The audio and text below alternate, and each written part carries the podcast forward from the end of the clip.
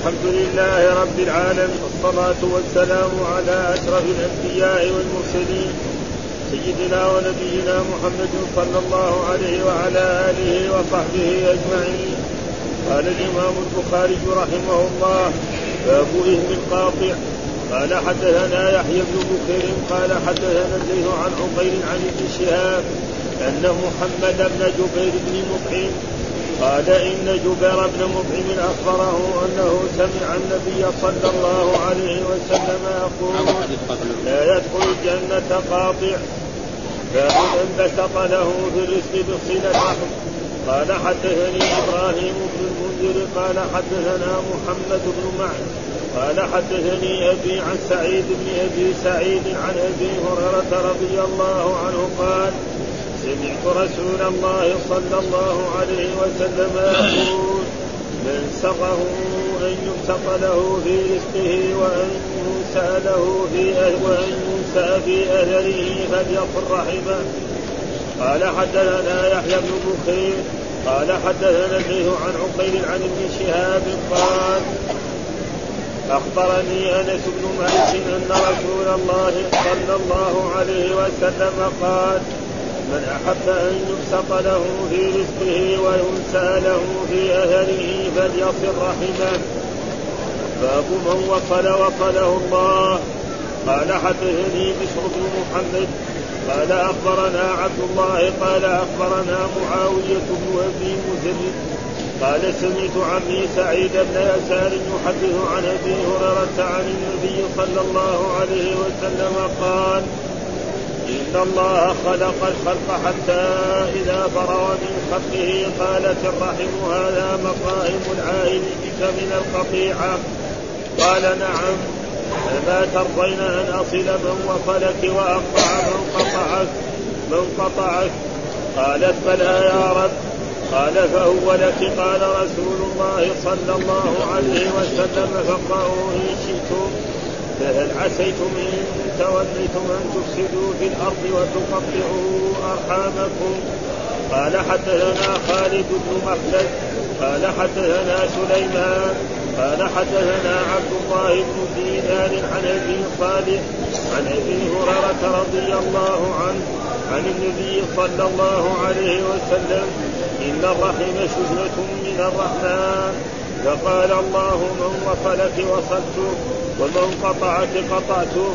قال حدثنا سعيد بن أبي مريم قال حدثنا سليمان بن بلال قال أخبرني معاوية بن أبي مجرب عن يزيد بن ربه عن عروة عن عائشة رضي الله عنها زوج النبي صلى الله عليه وسلم عن النبي صلى الله عليه وسلم قال: الرحم, الرحم شجرة، فمن وصلها وصلته ومن قطعها قطعته. باب تبل الرحم ببلالها. قال حدثني عمر بن عباس قال حدثنا محمد بن جعفر قال حدثنا شعبة عن إسماعيل بن أبي خالد عن قيس بن أبي حازم أن عمرو بن العاص قال: سمعت النبي صلى الله عليه وسلم جهارا غير سر يقول: إن آل أبي. قال عمرو: في كتاب محمد بن جعفر: بياض ليسوا بأوليائه، إنما ولي الله وإنما ولي الله وصالح المؤمنين. زاد عن قصة بن عبد الواحد عن بيان عن قيس عن عبد بن العاص قال: سمعت النبي صلى الله عليه وسلم: ولكن لهم رحم أبلها ببلالها، يعني يصلها بصلتها. أعوذ بالله من الشيطان الرجيم، بسم الله الرحمن الرحيم، الحمد لله رب العالمين، والصلاة والسلام على سيدنا ونبينا محمد وعلى آله وصحبه وسلم أجمعين. قال الإمام البخاري: باب اسم باب اسم القاطع. ها فاسم القاطع معناه أنه كبيرة من كبائر الذنوب، وذكر في الحديث أنه لا يدخل الجنة قاطع رحم. هذا إيه؟ معناه كبيرة من كبائر الذنوب، ويجب يجب على المسلم أن يبتعد عن ذلك، لأن الرسول أخبر أن قاطع أن قاطع الرحم لا يدخل الجنة، ذلك فهو في وعيد، وهذا معناه لا يدخل الجنة. باب إثم القاطع، يعني ما رتبه الرسول صلى الله عليه وسلم على قاطع صاحب من الإثم، وهذا الإثم هو أنه لا يدخل الجنة. إيش الدليل؟ قال حدثنا يحيى بن بكير حدثنا الليث عن عقيل عن ابن شهاب أن محمد بن جبير بن مطعم قال إن جبير بن مطعم أخبره والده أنه سمع يقول لا يدخل الجنة قاطع. أه؟ والجنة هي دار الكرامة، وقاطع معناه قاطع الرحمة، هذا وعيد شديد. ف ويعني قاطع الرحم. وذكر ابن بطال أن بعض أصحاب سفيان روى عنه كرواية عبد الله بن صالح فأدرج فأدرج التفسير، يعني قاطع الرحم. قد ورد بهذا اللفظ من طريق الأعمش عن عطية عن أبي سعيد أخرجه إسماعيل القاضي في الأحكام، ومن طريق أبي قريز بمهملة مرائم وزائد بوزن عظيم، واسمه عبد الله بن الحسين قاضي سجستان عن أبي بردة عن أبي موسى لا يدخل الجنة مدمن خمر ولا مصدق بالسحر ولا قاطع رحم. وهذه الأحاديث تبقى على ظاهرها لأجل يخاف الناس، ها؟ وليس معناه أنه إيه يكون مرتدع عن الإسلام. فهذه الأحاديث مثل هذه، مثل لا يدخل الجنة مدمن خمر، يعني لا إما نقول لا يدخل الجنة مع الداخلون الأول، أو يعذب على قدر ذنبه أو ينال شفاعة فيدخل. وأما كون لا يدخل الجنة أبدا لا، ها؟ فهذا. ولكن في الوعظ والإرشاد لا بأس أن تترك هكذا. في مثلا خطيب جمعة أو وعد يذكر كده لا يدخل الجنة مدمن خمر لا يدخل الجنة قاطع رحم، ويتركها على ظاهر فيسمع الناس ذلك فيخاف، فهذا لا بأس. أما لطلبة العلم فيجب أن نفسرها أنه معنى لا يدخل الجنة معناه لا يدخل الجنة مع الداخلين الأولين، أو أنه يعذب على قدر ذنبه ثم بعد ذلك يخرج من النار ويدخل الجنة، أو ينال شفاعة من رسول الله صلى الله عليه وسلم، إن الرسول يقول شفاعتي لأهل الكبائر من أمة. ذلك هذا هو. وفي الوعد والإرشاد لا بأس أن تترك على ظاهرها هكذا. وفي الأدب المفرد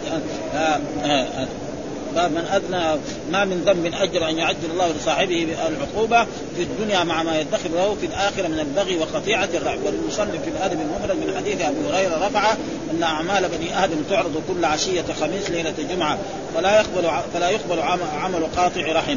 وللطبراني من حديث ابن مسعود أن أن أبواب السماء مغلقة دون قاطع الرحم. وللمصنف في الأدب المفرد من حديث ابن أبي أوفى رفع إن الرحمة لا تنزل على قوم عليك فيهم قاطع رحم، فإذا كان القوم الذي قاطع فإذا قاطع الرحم يكون إيه؟ أشد. القوم إذا كان رجل جلسا في مجلس مجلس من المجالس وكان هو قاطع رحم فإن الرحمة لا تنزل على هؤلاء القوم. وقد حصل ذلك سمعنا من الأحاديث أن الرسول صلى الله عليه وسلم كان أبو هريرة يدرس في هذا المسجد فقال أسألكم بالله أن لا يجلس في درسنا يعني في مجلسنا هذا قاطع رحم، فإني سمعت رسول الله صلى الله عليه وسلم يقول إن الرحمة لا لا تنزل على قوم قاطع رحم. وهنا من بسط له يعني تقريبا يعني جاء جاء في الرواية اللي عندنا نحن من بسط فيه له في الرزق، والتعبير من بسط له في في الرزق، ها؟ أول له بعدين فيه مثلا إذا كان زي نسختنا يصدق يعني التعبير الصحيح من بسط له في الرزق، فله أول بعدين فيه. نعم إذا فيه يعني هذا يصلح مثل هذا يصلح غلط مطبعي يعني من بسط له آه في الرزق آه من بسط له في الرزق بصلة بصلة الرحم، يعني أجر من إيه من بسط له في الرزق، يعني بسط له معنى زاده الله في الرزق، آه من بسط له في الرزق يعني وسع عليه في الرزق وأعطاه أكثر من غيره آه بسبب إيه بصلة الرحم. ما هي الرحم؟ الرحم كل ما يتصل بالإنسان من قرابة، آه لا كما يظن بعض العامة أن الرحيم بس هو إيه صهر الإنسان، إذا تزوج بنت الإنسان ها أو أختها أو خالتها يسمى رحيم، لا ها ولذلك أن رب الذي خلق من نفس واحدة وخلق منها زوجها وبث منها رجالا كثيرا ونساء واتقوا الله الذي تساءلون به والأرحام يعني أن تقطعوها. الرحم كله قريب، فالأب يسمى من صلة الرحم والعم والخال والخالة والجد والجدة كلهم يدخلوا في هذا من بسط له بصلة الرحم، الذي بسطه في رزقه بسبب صلة الرحم فمعنى ازداد رزقه، نعم، ويكون رزقه واسع. وهذا شيء تقريبا يمكن المشاهد، لو فتحنا في دنيانا لوجدنا كثيرا من الناس الطيبين الذين يفعلوا هذا الأشياء تجد لهم أدب. وجاء في بعض النصوص وينسخ في أثره. وينسخ في أثره معناه يعني يطاول في عمره، ها يطال في عمره. وهذه مسألة يعني فيها خلاف كيف يعني ايش الدليل. قال حدثنا إبراهيم بن منذر حدثنا محمد بن معد قال حدثني أبي عن سعيد بن أبي سعيد عن أبي هريرة قال سمعت يقول من سره أن يبسط له في رزقه، يعني يوسع. البسط معناه يعني يبسط له في رزقه، يبسط الرزق لمن يشاء ويقدر، يعني يضيق يبسط له. وأن ينسع له في أثره، في أثره يعني في عمره، فليصل رحمه. ليس من أثر لأن الإنسان لما يكون حي يمشي في الأرض، يروح من هنا ويروح للصلاة ويروح للمسجد ويروح لأعماله، فليصل رحمه. فإذا أراد يفعل ذلك فليصل. وهذا يعني قد يعني يختلف، مثلا موجود يعني أن الآجال مكتوبة، ها أن الإنسان عندما أول كتب الله لما خلق آدم واستخرج ذريته كالذر، فجعل هذا مؤمن وهذا كافر ورزقه وكل شيء. ثم إذا بلغ أربعة أشهر يرسل إليه ملك فيكتب رزقه وأجله وعمله وشقي أو سعيد. فكيف يعني يعني يعني ينسى له في أثره زاد في عمره. فهذه مسألة بعض العلماء فسروا بمعنى يضع يجعل في عمره البركة، يكون عمره فيه البركة، ويكون كذلك يوفق للأعمال الصالحة. فالرجل مثلا عاش خمسين سنة وتابع رحمه يصير عنده من الأعمال الصالحة الطيبة التي تنفعه في آخرته. هذا. وهناك من فسره بتفسير آخر وهو ينسى له في عمره، هذا بالنسبة إلى الملك. أما بالنسبة إلى الرب سبحانه وتعالى مطلع. فمثال ذلك أن أن هذا الجنين عندما يبلغ أربعة أشهر ويرسل إلى الملك يقول له يقول الله له اكتب إن إن وصل رحمه عمره ستين أو مئة، وإن لم يصل رحمه عمره أربعين. فيكتب هذا الملك الملك ما يدري هل هو يصل أو لا يصل، ها فيكون إيه الأحاديث تتجمع مع بعض. يعني الملك ما عنده ما يعلم الغيب، الملك لا يعلم الغيب، فيصير يمشي. فإذا بعد ذلك وصل صار عمره ستين أو سبعين أو مئة، وإذا ما وصل صار أربعين. فيكون الأحاديث تجمع بعضه على بعض حتى ما يكون، لأنه ما يتناقض مع القرآن، لأنه كل شيء مكتوب في هذا. فلذلك ها يعني كان عمره أجله ستين إيه؟ بعدين الله ما حي عنه كذلك. هذا يعني مثلا يقول الله يقول للملك اكتب هذا عبد فلان هذا إن وصل رحمه عمره ستين، تمام، اكتب هذا في إيه في كتاب، وإن لم يصل فعمره أربعين. الله يعرف هل يصل أو لا يصل يعرف، لكن الملك ما عنده خبر يصل أو ما يصل. فإذا مشى في الدنيا ووصل صار ستين فعلم الملك بذلك. فإذا هذا فيكون أو أنه يبارك، وقد ذكر ذلك الحفظ مثل هذه الأشياء يعني أنا. وجاء في الحديث قال من أحبه، وللترمذي وحسنه من وجه آخر، أن صلة الرحم محبة في الآن نصرات في المال منسأة في الأثر، ها منسأة في الأثر. وعند أحمد بسند الرجال والثقات موضوع صلة الرحم وحسن الجوار وحسن الخلق يعمران الديار ويزيدان في الأعمال، هذا كذا. وعن عبد الله بن جعفر ويدفع عنه ميتة السوق. ويعنى من حديث أنس رفع إن الصدقة وصلة الرحم يزيد الله بهما في العمر ويدفع بهما ميتة السوق، فجمع الأمر لكن سنده ضعيف. وأخرج في الذهبي المفرد من حديث ابن عمر بلفظ من اتقى ربه ووصل رحمه نسئ له في عمره وثرى في ماله وأحبه أهله. وينسى بدم أوله وسكون النون بعدها مهملة ثم همس أي يؤخر في أثر أي في أجله، وسمي الأجل أثر لأنه يتبع العمر. قال زهير والمرء عاش والمرء ما عاش ممدودا له أمل لا ينقضي العمر حتى ينتهي الأثر، ها يعني ينتهي هذا المال. وأصل من أثر مشيه في الأرض فإن من مات لا يبقى له حركة فلا يبقى لقدمه في الأرض. قال ابن التين ظاهر الحديث يعارض قوله فإذا جاء أجل لا يستأخرون ساعة ولا يستقبلون. والجمع بينهما من وجهين، أحدهما أن هذه الزيادة كناية عن البركة في العمر بسبب التوفيق إلى الطاعة وعمالة وقته بما ينفعه في الآخرة وصيانته عن تضييعه في غير ذلك. فهذا معناه يعني البركة، معناه الجمع بينهما في وجه أن هذه الزيادة كناية عن بركة في العمر بسبب التوفيق الطاعة إلى الطاعة وعمالة وقت بما ينفعه في الآخر وصيانته عن تضييعه في غير ذلك. ومثل ما جاء أن النبي صلى الله عليه وسلم تقاصر أعمار أمته بالنسبة لأعمار من مضى من الأمم فأعطاه الله ليلة القدر، ليلة القدر معلوم أن من يعمل بها حسنة فإن حسنة تكون بإيه؟ بألف حسنة، ها ها ألف شهر، ألف شهر كمان. وحاصل أن صلة الرحم تكون سببا للتوفيق والطاعة والصيانة، أما فيبقى بعد الذكر الجميل فكأنه لم يمت. ومن جملة ما يحصل من التوفيق ها العلم الذي ينتفع به من بعده والصدقة الجارية عليه والخلف الصالح أولاده، وسيأتي المزيد من ذلك في كتاب القدر إن شاء الله.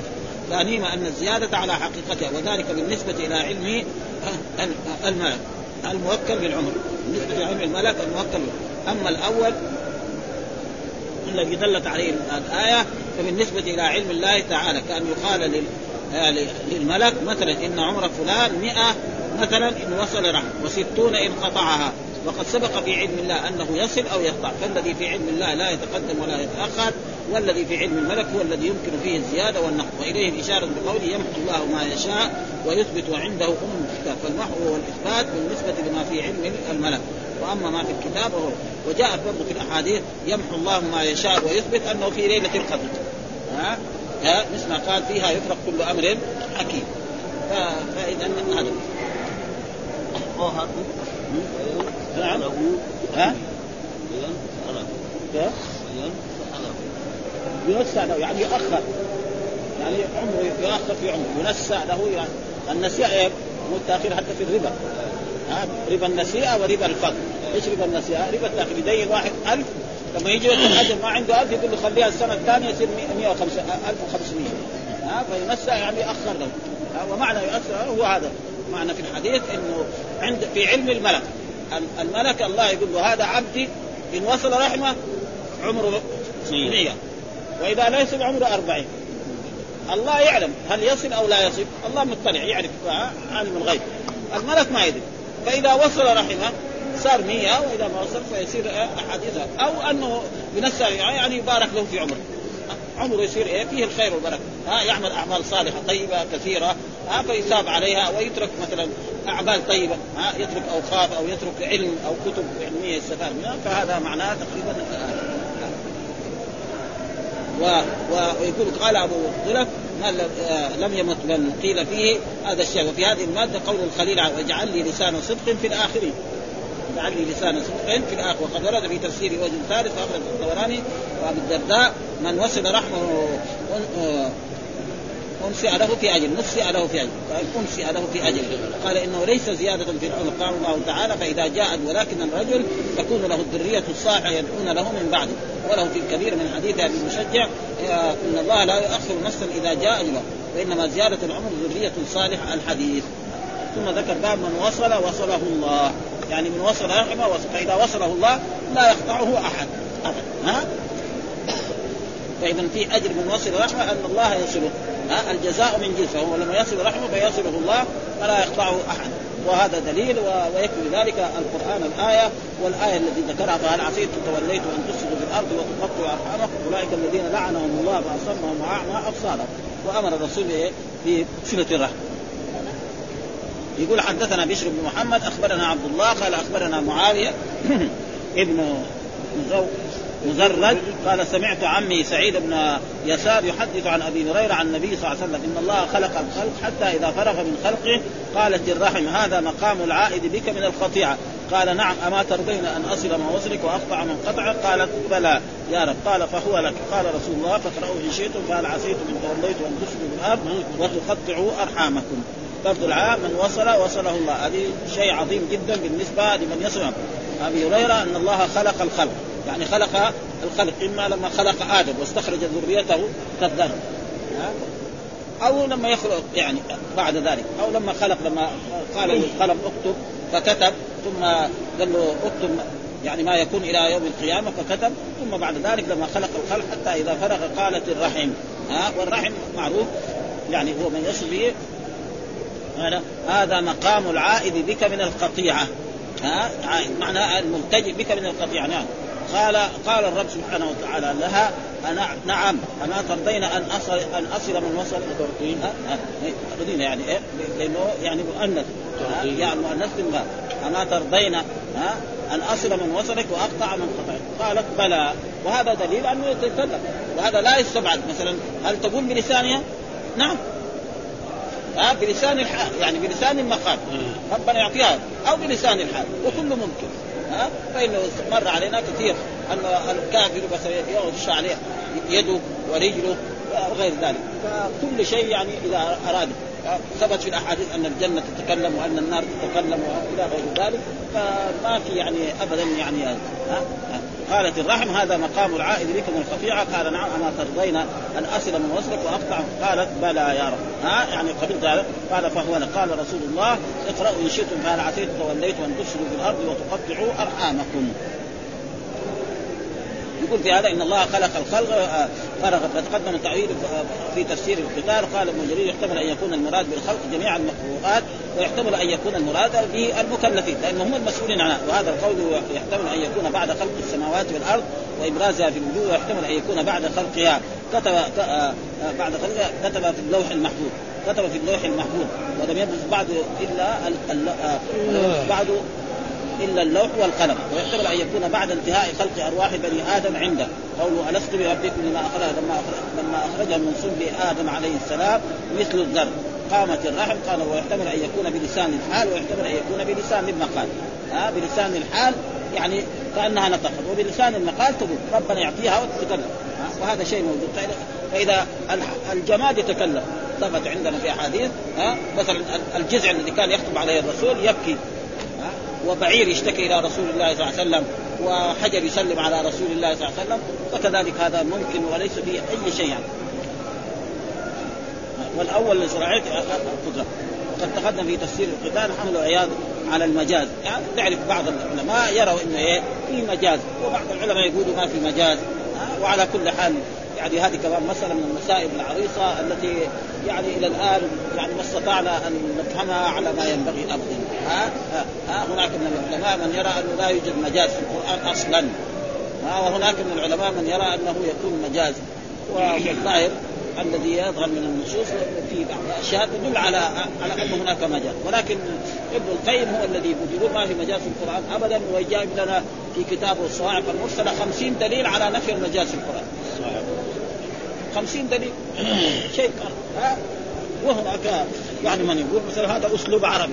طيب فإذا كان أسلوب عربي أنت تسميه مجاز وهذا تسميه أسلوب عربي مسألة كمان سهلة ها يعني ما فيها ها هذا يسميه مجاز وهذا يسميه أسلوب من أساليب العرب. فالمسألة هي تقريبا يعني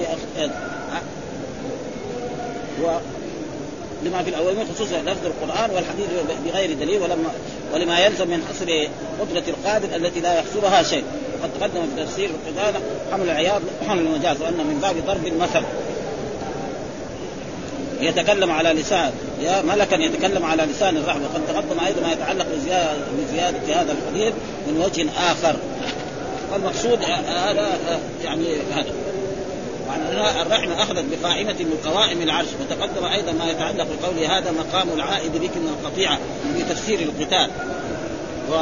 وتفسير المراد أخرج من أصل من أصل من وصلك وأقطع من قدمه في ثاني أحاديث الباب عن أبي هريرة من وصلك وصلته ومن قطعك قطعته. الواصل من الماء كناية عن عظيم إحسانه الوصل من الله كناية عن عظيم إحسانه. وإنما خاطب الناس بما يفهمون. ولما كان أعظم ما يعطيه المحبوب بالمحبوبية الوصال وهو القرب وإسعابه بما يريد مساعدته على ما يرضيه كانت حقيقة ذلك مستحيلة في حق الله. وعلى كل حال العلماء يعني تجد في أشياء يعني يكاد أنه لابد أن تؤول عرف ذلك كناية عن عظيم إحسانه لعبده. وقال وكذا القول في القطع وهو كناية عن حرمان الإحسان. قال القرطبي سواء قلنا إنه يعني القول المنسوب إلى الرحم على سبيل المجاز أو الحقيقة أو أنه على جهة التقدير والتنزيل كان يكون المعنى لو كانت الرحم من يعقل ويتكلم لقالت كذا وكذا مثل ما قال لو أنزلنا هذا القرآن على جبل لرأيته خاشعا. وتلك الأمثال نضربها للناس. ومقصود هذا الكلام إخبار بتأكيد أمر صلة الرحم وأنه تعالى أنزلها منزلة من استجار ربه فأدخله في حمايته. وإذا كان كذلك فجار الله غير مقبول. وقد قال من صلى الصبح في ذمة من صلى الصبح فهو في ذمة الله ها وإن من يطلبه الله بشيء من ذمته يدرك ثم يكبه على وجهه في النار أخرجه مسلم ها. ثم ذكر الحديث الثاني برضو الحديث الثاني برضو عنه يقول حدثنا خالد بن مخلد حدثنا سليمان حدثنا عبد الله بن دينار عن أبي صالح عن أبي هريرة رضي الله تعالى عنه أن الرحمة شجنة أو شجنة، بعضهم يرى بضم الشين وبعضهم يرى بكذا، فقال فقال الله إن وصلك وصلته ومن قطعك قطعته. والشجنة معناه زي العروق المشتبكة، زي العروق المشتبكة في إيه؟ في الأرض كده. ومعلومة أن الأرحام إذا كانوا طيبين مع بعض تجدوا كده، ها كأنما مثلا ابن عمه وعمه وخاله وخاله حتى يصيروا مشتبكين في كل شيء، وإذا تقاطعوا عدد حدث ولا حدث. ها ها يمكن الواحد لا يسلم على أخيه ولا يقابل ولا يقابل، والصلة هذه تكون إيه؟ أقل ما إذا كان محتاج للدنيا يعطي ما يحتاج للدنيا، إذا حصل له فرح يهنئه، وإذا حصل له حزن يعزيه، يكفي هذا. وإذا قابله يسلم عليه، وإذا جاء في الأعياد يزوره، لأنه في ناس ما يفلح ما يحتاج إلى مادة، فالصلة هو يعني كلها بكل أنواعه، الصلة بكل أنواعه. فالفقير من أرحامه يسره بالمادة، الغني يسره بالزيارة بالتهنئة بالتعزية والترحاب، فهذا هو تقريبا يعني الصلة تكون مثل هذه الأشياء، ولعن ذلك يعني ما هو لازم يعني. وقد ذكر هنا الأشياء آه نقرأها عشان نستفيد. آه الرحم شجنة بكسر الجيم المعجم وسكون الجيم بعدها نون، وجاء بضم أوله وفتحه، رواية ولغة. وأصل الشجنة عروق الشجر المشتبكة، عروق الشجر المشتبكة. الشجنة بالتحريك واحد الشجون وهي طريق الأودية، ومن قول الحديث ذو شجون أي يدخل بعضه في بعض. وقوله من الرحمن وكذا اسمها من إيه؟ من هذا الاسم الرحمن، وهذا الرحم يعني الحروف إيه؟ المادة واحدة. كما في حديث عن المعروف أنا الرحمن خلقت الرحم وشققت الأسمى من اسمي، والمعنى أنها أثر من آثار الرحم، وهذا على كل حال فيه تأويل يعني آه مشتبكة بها آه فالقاطع لها منقطع من رحمة الله. وقال معنى الحديث أن الرحم اشتق اسمها من اسم الرحمن فله بها علقة، وليس معناها أنها من ذات الله، ما حد يقول أنها من ذات الله سبحانه وتعالى أبدا. وقال القرطبي الرحم توصف عامة وخاصة، فالعامة رحم آه رحم الدين، وتجب مواصلتها بالتوادد والتناصح والعدل والإنصاف والقيام بالحقوق الواجب والمستحبة. والرحم الخاصة فتزيد النفقة على القريب وتفقد أحوالهم والتغافل عن زلاتهم وتفاوت مراتب واستحقاقهم في ذلك، كما في الحديث من كتاب الأذى فالأقرب فالأقرب. وقال ابن أبي جمرة تكون صلة الرحم بالمال وبالعون في الح... على الحاجة وبدفع الضرر وبطلاقة الوجه، يعني قابل أخوه وقريبه بطلاقة الوجه، هذا من الإيه؟ من الصلة، لأنه ما يبقى منه شيء من الدنيا. وبالدعاء، والمعنى الجامع إيصال ما أمكن من الخير، يعني إيش صلة الرحم؟ المعنى الجامع إيصال ما أمكن من الخير ودفع ما أمكن من الشر بحسب الطاقة، يعني هذا صلة الرحم. ها؟ يعني الواحد يساوي آه إيصال ما أمكن من الخير لأقاربه ولأرحامه ودفع ما أمكن بحسب الطاقة، وهذا إنما يستمر إذا كان أهل الرحم أهل استقامة، فإن كانوا كفارا أو فجارا فمقاطعتهم في الله هي صلتهم، معروفة إذا كانوا فجار يقطعهم. قلت لي ما هو اسم من اسم الله الرحم؟ ها؟ ما هو اسم من اسم الله؟ لا الرحمن هو قال ها شققت الاسم من اسمي، ايوه يعني اشتق لها، ففيها ماده واحده الراء والحاء والميم، لكن هذاك الرحمن فرق بين هذا. شققت لها اسم من اسمي ايه ايه ايه يعني شققت لها يعني الماده مثلا دحين حميده ويحمد في فرق بينهم لا لا ها حميده ويحمد وحامد أيوة. الماده واحده لكن في ايه في فرق يعني هذا الاشتقاق. ومعلوم الاشتقاق ايه؟ الاشتقاق يكون اصله آه من المصدر، يعني هل الاشتقاق من المصدر او من الفعل زي ما يقول مالك ها آه؟ المصدر اسمه السؤال من آه؟ فأمن من فالمصدر هو المشتق. هنا دحين الرحمن اسم الرب، فيقول شققت له اسمه من اسمي لا سميته ايه الرحم، فين الرحم؟ الرحم هذا. والرحم كذلك الذي فيه مثلا مع آه في الجنين بعد المرأة نعم آه؟ فإن الجنين ينشأ في ايه في الرحم، هذا معناه تقريبا أنا أن يعود إلى الطريق أنا. قال الله تعالى فقال زاد إسماعيل وهذه الفاء عاطفة على شيء ما أحسن ما يقدم له في حديث قبله، فقالت هذا مقام العائل بك من قطيعة. فقال الله وهذا الحديث بلفظ حديث أبي هريرة إلا أن بلفظ الغيبة، وفي الحديث تعظيم أمر الرحم وأن صلتها مندوب مرغب فيه، وأن قطع من الكبائر ورود الوعيد الشديد، واستدل على أن الأسماء توقيفية وعلى رجحانه القول الصائب إلى أن المراد بقول وعلم آدم الأسماء كلها، أسماء جميع الأشياء سواء كانت من الذوات أو من الصفات والله أعلم. وعلم آدم الأسماء كلها، علموا كل شيء، يقول حتى علموا الأشياء البسيطة التي ما الذوات الشيء الذوات ها الذوات إيه الذوات يعني الشق المعاني، مثلا الحرب، الشجاعة، الذوات مثلا أرب ها هذا الحجر، هذا هذا اسم الذات، ها اسم المعنى الشيء المعنى، مثلا الاختبار هذا معنى، هذا معنى، والذات شيء محسوس يعني بحواسك الأربعة الخمس ها هذا ها يعني نفرق بين الذات والمعنى بهذا. الذات يعني نقدر نحس بحواسنا الخمس، نشوف بعيننا، نلمس، هذا فهذا اسم الذات، والمعاني أبدا زي الاختبار، زي الشجاعة، زي الحرب، هذا تقريبا هذا يكون هذا ها سواء كان من الذوات أو من الصفات أو من الصفات. ثم قال باب تبل الرحم ببلالها، تبل الرحم ببلالها. إيش معنى تبل الرحم ببلالها؟ بضم أوله بالمثنى ويجوز فتح أوله بالتحتاني، والمراد المكلف. يعني إيه؟ يعني المكلف مأمور، لأن الله ما بيأمر إلا المكلفين، ولذلك جاء في الحديث اللي مرت علينا يعني رفع القلم عن ثلاث: النائم حتى يصير، والمجنون حتى يفيق، والصغير حتى يبلغ. فإذا مين إلا إلا مكلف أن يصل الرحم ويؤدي الواجبات ويصل رحمه ويحسن إليهم ويكرمهم ويقابلهم أحسن مقابلة المكلف، وأما غير المكلف فلا, فلا. فالمجنون والصغير غير مكلف بهذا، فذلك هذا يقول هذا بضم أولي بالمثنى يجوز بفتح أولي والمراد المكلف.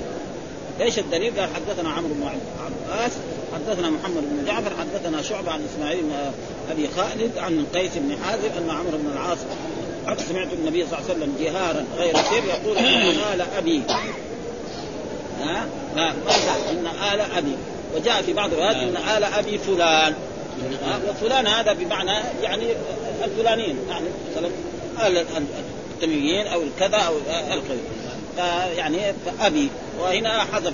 فلذلك يقول إن وجد في الحديث إنه هناك ما في شيء، جعفر بياض ليسوا بأولياء، يعني لا آل أبي فلان أبي وما فيها إلا بعده، فحذف هذا ولكن معقول. وبعضهم حط إيه آل أبي فلان، يعني الناس اللي ما هم صالحين ما هم أولياء الرسول صلى الله عليه وسلم. والولي كل ممتثل لأمر الله ومجتنب لنهي الله ومطيع لله ومطيع لرسوله يسمى ولي. ولذلك آه الله يعني إن تتوبا إلى الله فقد سقط قلوبكم وإن تظاهر عليه فإن الله هو مولاه وجبريل وصالح المؤمنين والملائكة بعد ذلك ظهير.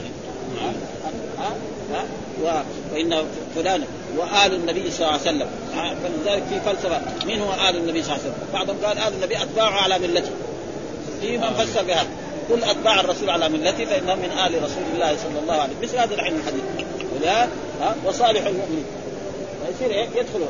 هناك من فسر يعني آل الرسول صلى الله عليه وسلم يعني الذي تحرم عليهم الصدقة الزكاة، آل آل ها فهم آل بن هاشم وآل بن مطلب وآل عقيل وآل جعفر.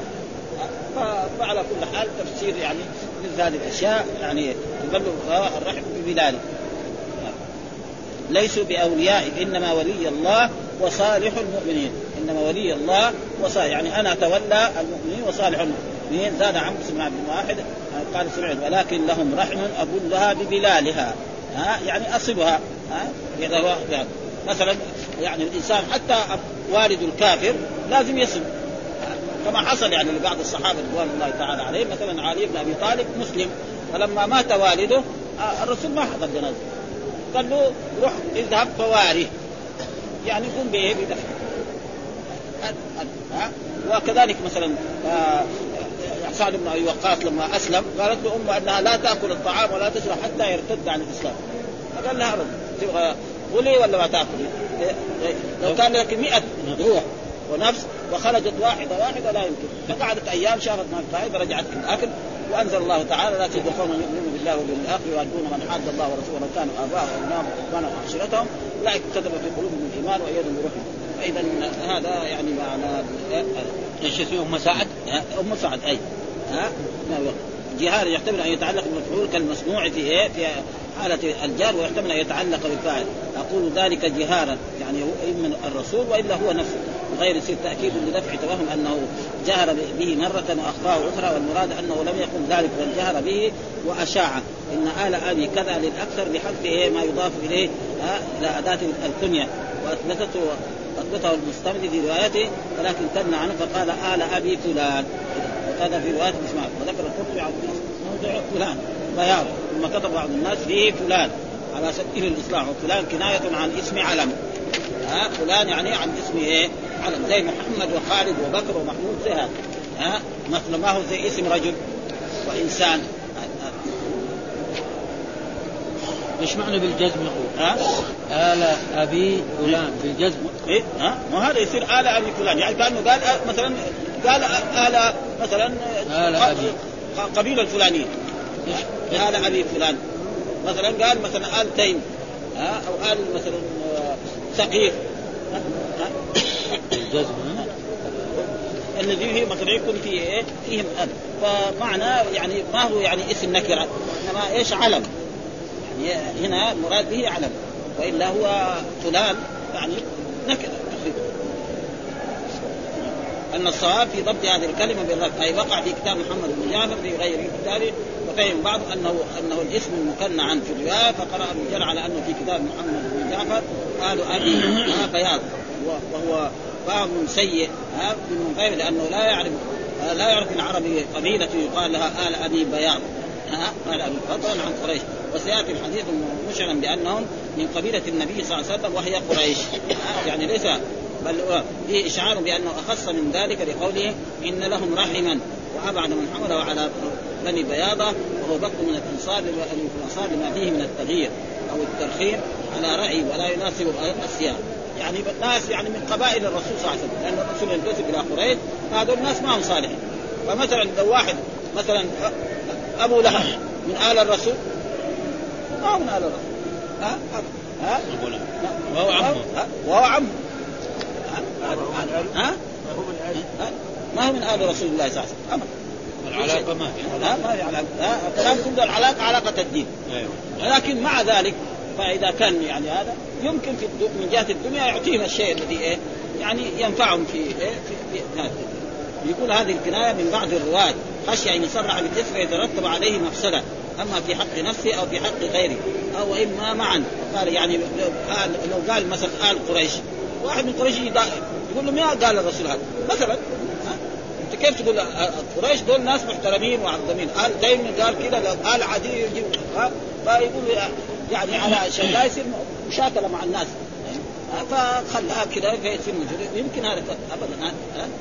كذا وقع مبهم والسياق في جملة بعضها آه على بني أمية، آه ولا يستقيم مع قول آل أبي، فلو كان آل بني لأمكنها، ولا يستقيم تقرير آل أبي العاص لأنهم أخص من بني أمية، والعام لا يفسر. قلت ولعل مراد القائل أنه أطلق العام وأراد الخاص، وقد وقع في رواية ابن عاصم يشير إليها أن آل بني آه آه ولكن وهم لا, لا يعتمد عليه. وجدنا الدياطي في حواشيه أنه آل أبي العاص بن أمية، ثم قالوا إنه رأى في كلام ابن عربي في هذا شيئا يراجع منه. قلت قال أبو بكر في سراج المريدين كان في أصل حديث عن ابن عاص إن آل أبي طالب فغيره آل أبي فلان كذا. وجزم وتعقب بعض الناس وبالغ في التشنيع عليه، ونسبوا إلى التحامل على آل أبي طالب ولبسوا هذا الآن هذا المنكر، فإن هذه الرواية التي أشار إليها ابن عربي موجودة في مستخرج ابن نعيم من طريق الفتح، ليس لأولياء يعني مقصود بأولياء لا نقل من الدين، أن مراد بهذا النفي من لم يسلم منهم، ها ها من لم يسلم من مثلا من بني هاشم أو من أي قبائل فليسوا بأولياء، إنما يعني وأي واحد مثلا ما أسلم من آل جعفر من آل طالب ومن آل عباس فإنهم ليسوا أولياء لرسول الله صلى الله عليه وسلم من كل القبائل، وكذلك حتى آل فدع قالوا الذي تحرم عليهم مثلا بنو هاشم بنو المطلب بنو عقيل الذي ما أسلموا من أولياء الرسول من آل الرسول الجاب لا ما لم علاقة برسول الله صلى الله عليه وسلم، ها فمن ذلك ذكر فيكون ما في يعني آل ها. فإن من جملة آل أبي طالب عليا وجعفر، وهما من أخص الناس بالنبي صلى الله عليه وسلم لما لهما من السابقة والقدم في الإسلام ونصر الدين. وقد استشكل بعض الناس صحة هذا الحديث لما نسب إلى بعض رواته من من النصب النصب النصب يعني الشيعة يغلون في آل البيت والناصبة يكرهون آل البيت، لأنه في فرقة إسلامية الشيعة هذول إيه يغلو في آل البيت.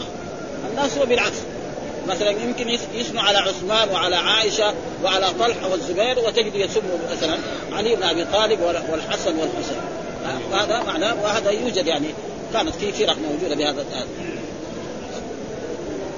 نصيرة مشاهد قبيلة يكون عدد سمونا الناصبة يعني يكرهون آل بيت رسول الله صلى الله عليه وسلم، ومنهم من حمل على عليه في مذهبه وكان يحمل على على عليه، ولذلك اتبع الرواة عنه كثير من قدماء واجاب من أقراه بأنه كان يقدم عثمان على علي فقط، والمعتمد أنه ثقته ثبت مقبول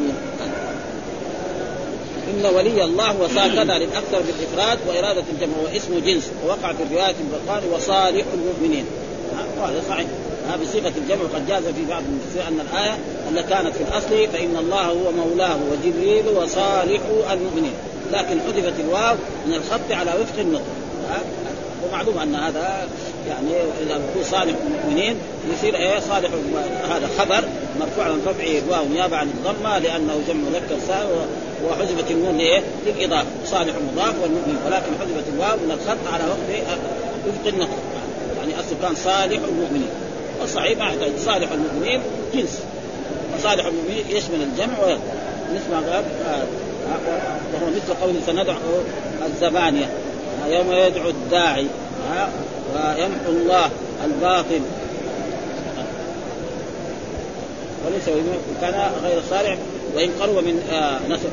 فائدة الحديث انقطاع الولاية في الدين بين المسلم والكافر وهو كان قريبا حميما الولاية في الدين، ونفاه عن أهل رحمه الذين لم يكونوا من أهل الدين، فدل فدل ذلك على أن النسب يحتاج إلى الولاية التي يقع بها الممارسة بين المتناسبين، وأن الأقارب إذا لم يكونوا على دين واحد، ولذلك في الميراث أن الكافر لا يرث المؤمن والمؤمن لا يرث الكافر، لا توارث. من موانع الميراث يعني رق وقتل واختلاف دين، فالنصراني لا يرث اليهودية والمسلم لا يرث الكافر وهكذا. وصالح المؤمنين وعلى أقوال أحدها الأنبياء أخرجه الطبري، وأخرج النقاش عن عملاء الثاني الصحابة أخرجه ابن أبي حاتم عن السدي ونحو تفسيره، وقال هم أبو بكر وعمر وعثمان وعلي وأشباهه ممن ليس بمنافق. الثالث خيار المؤمنين أخرجه ابن أبي حاتم. الرابع أبو بكر وعمر وعثمان، ومقصود يعني الحافظ كل شيء تقريبا في كتابه الحنباري ما ما يترك شيء. السادس أبو بكر خاصة ذكره القرطبي عن المسيب بن شريك وأخرجه ابن حاتم، ولكن رحمه كذا لكن صحب التفصيل قال بناء لها أجود واسع وبناء لها أي لا أعرف له وجها انتهى. وأظن من قول كذا وقع من كلام أبي ذر وقد وجهه فأردد